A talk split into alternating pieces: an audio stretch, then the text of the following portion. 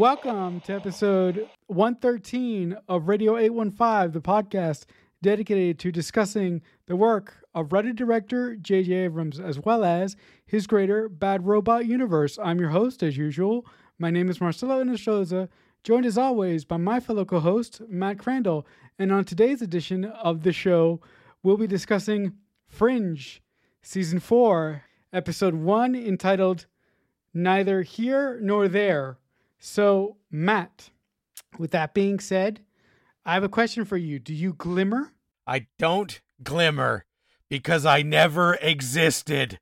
I was wiped from the existence after my thoughts on the season 3 finale of Fringe went bad. So here we are. We waited months and months in real time back in the day in 2011 to see what has happened to the Fringe team after Peter bridged the two sides of the universe together. And in this episode, we find out what happened is he has turned the opening credit sequence amber. That is the main difference that happens at the beginning. We get a different tinge for the main credit sequence, but we are firmly planted for the most part in our main universe where people no longer remember Peter. We do open with a scene with Olivia and Fauxlivia having their talk about how their sides are bridged and they're going to begrudgingly have to work together. So Anna Torv is still pulling double duty. We don't get really any alternate of any note in this. But Marcelo, what are you thinking as we open and we're back to this? Nobody remembers Peter and we're catching up with what their life is now that Peter Bishop was never here. I really like this episode because it really focuses on our version of Lincoln Lee. And it's almost like a Fringe soft reboot. So if the Fringe team wanted to wrap up the quote unquote the quote unquote mission statement of the entire series after the first 3 seasons, and they wanted to do a reboot, which would be insane and stupid. But if they wanted to, this episode could have served as a soft reboot because you mentioned we do get those light hints that there's something wrong with the universe. But other than that, this almost could have served as an entirely new show. And the things that I liked about it was Lincoln Lee ends up investigating a case. And in the process of investigating that case, his partner gets murdered. And his partner gets murdered by this guy who touches his skin and makes his skin translucent. Why is that important? Because translucent skin is something that we've seen before in the Fringe universe. And it's a callback to the pilot. So I like how this episode played with moments that we've seen before, but in a different fashion. And lastly, the reason why I like this episode so much is because after all the fighting and all the timey-wimey, bullshit that you weren't happy with last night, that you weren't happy with last week, and that, you sort of brought me along into understanding that, no, that finale was ridiculous and stupid. This was a welcome back into the Fringe universe, and I liked it quite a bit. Yeah, it's not bad. And as you said, hearkening back to the pilot with the translucent skin is something that's kind of cool and very Fringe mystery of the week-ish, but then is going to, as we dig deeper, link back to stuff that we're more familiar with from later seasons of Fringe. So I did like that weird translucent skin thing worked its way into this. Translucent, of course, now I always immediately think of The Boys and the superhero, but here we immediately think of people on that first flight from the pilot episode of Fringe. So I liked that. We do catch up with Lincoln Lee, this version of Lincoln Lee, who we did meet last season, but because Peter Bishop no longer ever existed, he doesn't remember that he has met Olivia Dunham. And so they're trying to get us reinvested in this whole scenario without Peter, which is a tough ask. Now, we don't abandon Peter altogether. There's a couple of flashes of him early on to let us know that something messed up is happening. So there's a scene where, like, you know, Walter starts to walk in. Just behind him for a second, there's a little flash of Peter. And it's like a Tyler Durden Fight Club flash kind of bullshit, which is fine. And I like that they're like, okay, we build up to more flashes of Peter near the end to remind us that, don't worry, Joshua Jackson is still going to be on this show in some capacity. You know, Seth Gabel hasn't taken over for him, which I appreciated. We do see the scene where September and December have a conversation, and we find out that, you know, Peter never existed, but something is wrong.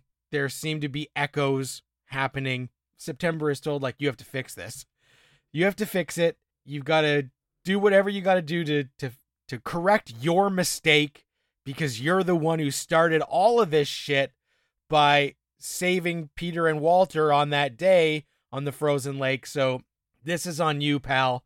Take this machine and go do what you got to do. And as the episode unfolds, we basically find out that what he has to do is take this machine and use it to erase any of the remnants of Peter Bishop that are kind of lingering in Walter's mind.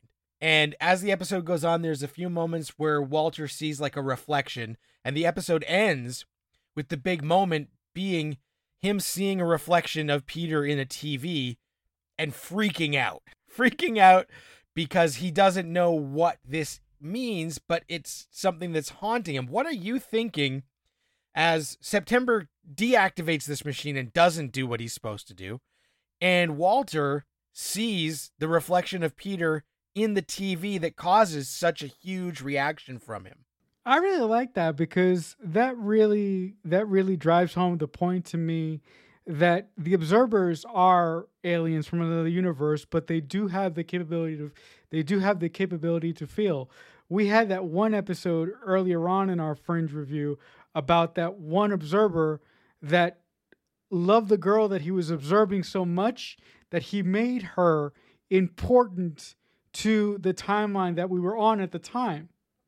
And if I'm not mistaken, September was the one that he last spoke to. So in a way, that episode has some linkage back to this episode. So I like that September is letting the timeline unfold the way it is now, regardless of whether our Peter is trying to bleed through. And, you know, because essentially what the observers want September to do is to put a plug into the timeline and to prevent the remnants of Peter from breaking through, regardless of whether it's in Walter's mind or not. That's what it basically is. It's a plug. Remember how the island was like a plug in Lost? Yeah, I was like, I had no idea where I was going, but just a second before you said that, I was like, a plug. Where have I heard that before? No, but you know, essentially, I really like that we are shown that September has feelings for Walter, and he is able to sympathize with him. And ultimately, I think he's curious. Now, I'm really interested to see how the dynamic between Olivia and Walter work in this universe, because in this universe, being that Walter and Olivia don't remember Peter, I'm really interested to see how Olivia, you know, started working at the Fringe division. I mean, she does mention the plane incident to Lincoln at a point, but I'm really interested to see how the writers are going to play with those dynamics. Like, I don't know how long Peter's going to be gone for. So if he's going to be gone for like 2 or 3 episodes, which he's not, but if he is, I'm interested to see how they're going to play with those dynamics of showing us the world we know, but different in a way. I don't think I'm going to get any of that, but I'm just saying. Right. And we do see some of how the world is different in this episode, because when it opens, as it plays, we find out that Walter has been out of the asylum that he was in for 17 years because Olivia got him out to work on these cases. Astrid is in the field more than just being the office assistant. She's on the scene early on when Walter tells her over the earpiece, I need to check the anus, as he's munching on popcorn. And Astrid's like, yeah, I'm going to need to check the anus. And so Astrid has a little bit of a different role now that Peter wasn't there. She's actually out and about, not just stuck in the lab waiting for everybody to come back and bring her the work. So we see a few of those minor differences in this episode. Now, I appreciate that we got more about what this Lincoln Lee is all about. We find out about his partner, Danzig. You know, he goes to meet him in the morning, and this guy's always running late. Lincoln is ready to go on time. He's had breakfast. He kisses the guy's kids goodbye. I like other universe Lincoln Lee. I'm endeared to him. I think he kicks ass. This guy, who's a little bit nerdy, a little bit buttoned down, I do not care for, and I do not care about. I like the other universe Lincoln Lee, and I in general like Seth Gabel as a performer. But bringing this guy in, who doesn't remember anything about Fringe, I'm like, fuck, we're going to have to explain this shit again to him? What is it, the season premiere? Oh, wait. Yeah, so we explain that to him for anybody who's just jumping into the show, even though this is a boat you missed a long time ago. You should have already been on board.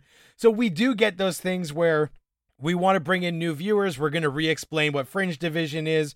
We're going to have a mystery of the week. I don't like it as much as the Peter dynamic at all. And I'm fine with it for one or two episodes, but like if this was going to be the new norm, not for me. A hard pass. Because Seth Gabel is not as charismatic and as fun to watch as Joshua Jackson is in this, like, you know, the straight man, the audience conduit being walked through this universe. So I appreciate it a bit, but overall, I don't like this dynamic for the show as much as what it usually operates at. So like the less time that we are dealing with this version of Lincoln being the newbie on the Fringe team, the better, because I am not here for it. Would you have liked it if this version of Lincoln Lee stayed and he became a permanent member of the team and Peter came back eventually? Even what I would have liked more is if we had just started and this version of Lincoln Lee was already on Team Fringe and part of the group and was basically the Peter surrogate if Peter didn't exist, and was a little bit more confident, and we didn't have to hold his hand as we're dealing with all this stuff.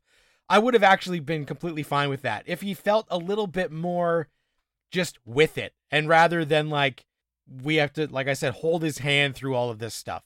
But I do appreciate that as this is going on, we find out these translucent people are increasing in numbers. And this is something that in the last while is exponentially ramping up. And they realize that these are now what we formerly knew, basically, as the shapeshifters. This is like Shapeshifter 2.0. Death has gotten an upgrade or whatever the hell we want to say, some cheesy bullshit. But we see a lot of them, the weird translucent woman lurking, watching over them as they're investigating. And so we realize that even though the universes are now equalized, there's still some stuff going on here where this is the technology that was used as part of Walternet's shape-shifting army. So what is the overarching thing going on here? And I do like when Olivia and Fauxlivia have another meeting. The other side is like, yeah, we'll look into it because we're saying this is some weird you guys crap. So like what's happening here? If it's not you, who is it and what's going on? So I do like that overall thread.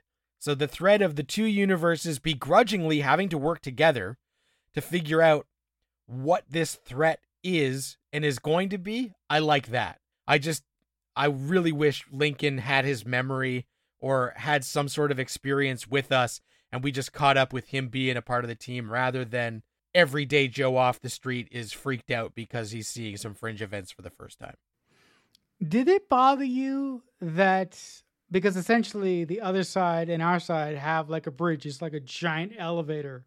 It's like entering a ride at Galaxy's Edge and having the most inappropriate, you know, park manager person asking your blood type, your mental history, your weight, Did you like that stuff? And I was really pissed off that after all of the Cortexafan stuff with Olivia, after everything that she went through to be able to go to the other side in the earlier seasons, now all that she has to do is step into an elevator.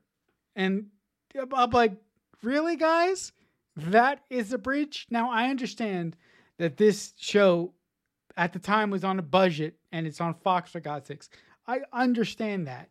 But I'm like, they built up so much awesome mythology with Olivia's ability to go to the other side. And now she can just like go on an elevator and be there within seconds. Yeah, it's definitely something that's just more convenient if this is going to be something that happens all the time. So we don't have to have this big emotional expenditure of Olivia traversing the universes. We can literally just have her take an elevator and go to the bridge and meet up. So I appreciate the cleanness of, like, because of what Peter did, this is now an easy process. There is like a meeting spot where they can meet up and it's neutral ground. It's the Switzerland of this situation. And we can just hash it out and then go back to our respective sides, which is great if we're going to keep the other side actively involved in the plot. And I think that works, but it is one of those new resets that we have to just get used to, because going from universe to universe wasn't something that was easy before, and now it's just floor 3 and we're all good. So I think that's part of the new dynamic, and you know, I did enjoy this as an entertaining hour of television.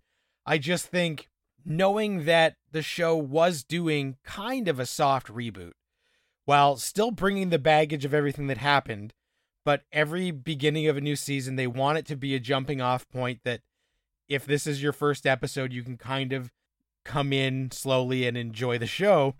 I just hope that this isn't a dynamic that we live in for a long time, because it's not the one that I prefer when Fringe is operating on all cylinders. Usually I get more of a high from the fun and dynamic of the characters that I know and love. We get a little bit of the fun Walter stuff, but other than that, and Fauxlivia being really sassy still, there's not much else that I like character-wise. Everybody's just kind of going through the motions and acting a little bit out of sorts just from us as an observer of this, how they are now, because Peter was never there. By your own admission, you were very, very critical about the way that the finale was structured, right? The Fringe season 3 finale. So it's very odd to me that, because if I'm reading you right, you were expecting a lot more from the first episode of season 4, right? Yeah. At least a little bit more setup of where we are heading and what the stakes are. The scene that I like very much is when Lincoln and Olivia are in the elevator going to the other side, and Olivia says, all throughout the course of my life, I felt a hole in my heart. There was something missing in my heart. And when the flight happened from the pilot, I found Fringe Division, I found Walter, and I knew that this was a place where I was going to feel whole again and I was going to get some answers. So I really, really like that, because that says to me that although in this sort of remix of the Fringe universe, being that Peter doesn't exist to this point, there are some lingering emotions in Olivia's soul, but she doesn't quite know where they come from. In a way, I'm really interested to see what you have to say about this. In a way, it's a very Desmond kind of thing to do. Just very, very lightly. Like I don't know if I'm reading too much into that, or what do you think about that? I do think it was intentionally there to sort of say that even though this is the new normal, somehow a few people have a sense that this isn't how it always was, and that maybe there is something lingering and hanging on, which actually manifests in Walter's visions of Peter. But I do think that is kind of what they were hinting at with Olivia. And I like that But again, just the way that the show is operating now is not my favorite mode for Fringe. So I'm hoping we can get back to the dynamic that I prefer. But if we don't, then I'm interested to see where they're taking it and why the dynamic change was important to them. The thing that I wanted to bring up to you is that you mentioned in the finale that you love the fact that the Fringe writers reached a point in their storytelling where they said, fuck it. If you're not on board, get the fuck off. So with that being said, why in the world do you think they wrote this episode the way that they did? Why do you think at this point in the series, they could have possibly still have been concerned with bringing new people on? I don't understand that. Yeah, I think that's just a network note.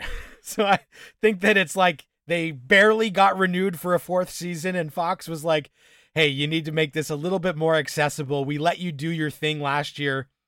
Try and invite new people in. And so every season premiere, they kind of do that where they let people join the show if you have missed it.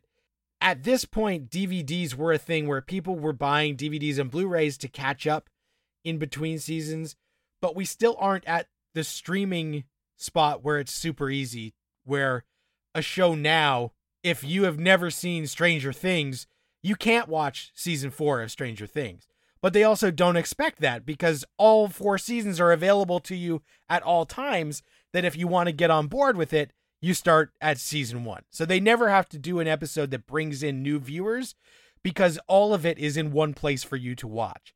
But that still wasn't the case in 2011. So I feel like Fox said, hey, we renewed you guys. You're back, but you guys need to do us a solid so that we can consider keeping you on the air for your entire run and give you another season. And that's this. And they do it in a way that it doesn't feel like the writers are begrudgingly doing it. They did it in a way that, oh, we can bring Lincoln over and have him be the guy who acclimatizes new people to this episode. I really like this sort of tiny comedic moment when our Lincoln steps into the lab and Walter is trying to bring a bird back to life. And Lincoln sort of just walks up. He sort of just casually holds the bird, and then Walter injects him with something, and just the bird flies off. And Lincoln's like, did you bring that bird back to life? And Walter goes, no, he's quite dead. And then Lincoln goes, who are you people? So I just really liked the sort of fish out of water take to Lincoln in this episode. I really, really liked that. And I also liked his sense of awe and wonder once he went to the other side with our Olivia, because he really didn't say anything. He interacted with 2 versions of Olivia Dunham and he said nothing. Right. All he did was just look with a magnificent sense of wonder. So that really played really, really well to me. So yeah, I think for the most part, I really like this episode way more than you did, but your reasons are justified too. If they're still doing this shit in a couple weeks, I'm going to be complaining too. This episode was written by the heavy hitters, being J.H. Wyman, Pinkner, and Akiva Goldsman. Now, last season, Akiva Goldsman was a consulting producer, right? And this season, he still has the same credit. So I'm like, what the fuck is he doing? Like, is he a part of the team, or did the editor not just did nobody bother to switch his credits up? I don't understand, because it's like a consulting producer consultant. He's credited as a consultant. A consultant on a TV show doesn't do as much work as Akiva has done.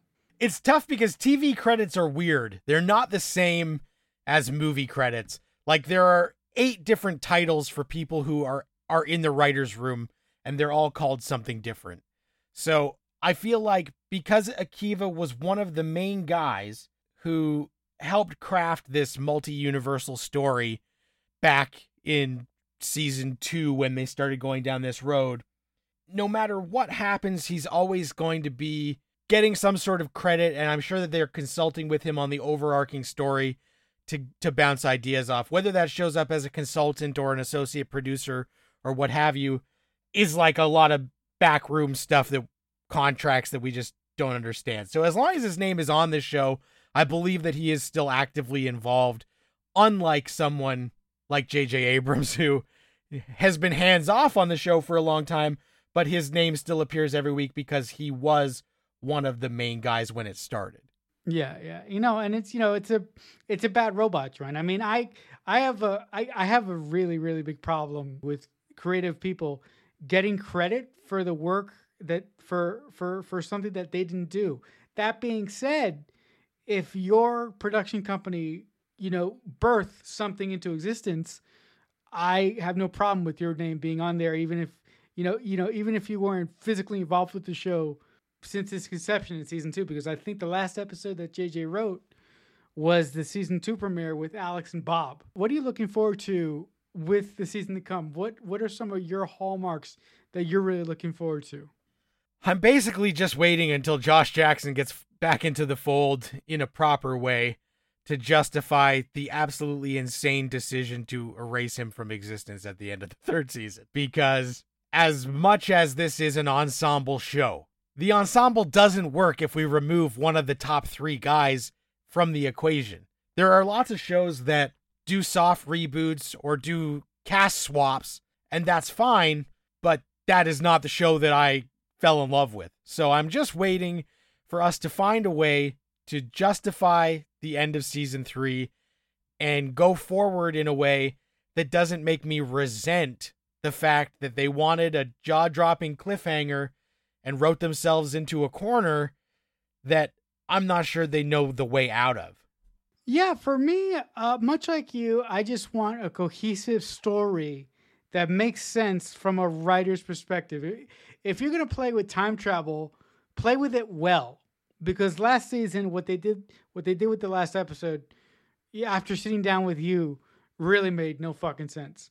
So if they're gonna continue to play with time the way that they've been playing with it, play with it in interesting and exciting ways. I'm worried that they're gonna try to write themselves out of this corner, and then they're gonna write themselves into another corner, and then ultimately what they come up with isn't gonna be satisfying to either of us. So that's what I'm afraid of. I think that at this point in the show, as much as I gave J.H. Wyman credit, there's no way that he could physically get out of this writing hole, and tell a cohesive story that is interesting and makes sense from a writer's perspective.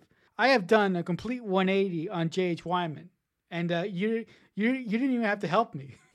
As much as I complain, I think that most of my complaints stem from my personal expectations versus what we got. So I would say, in terms of this episode meeting my expectations, it's like a 6 out of 10.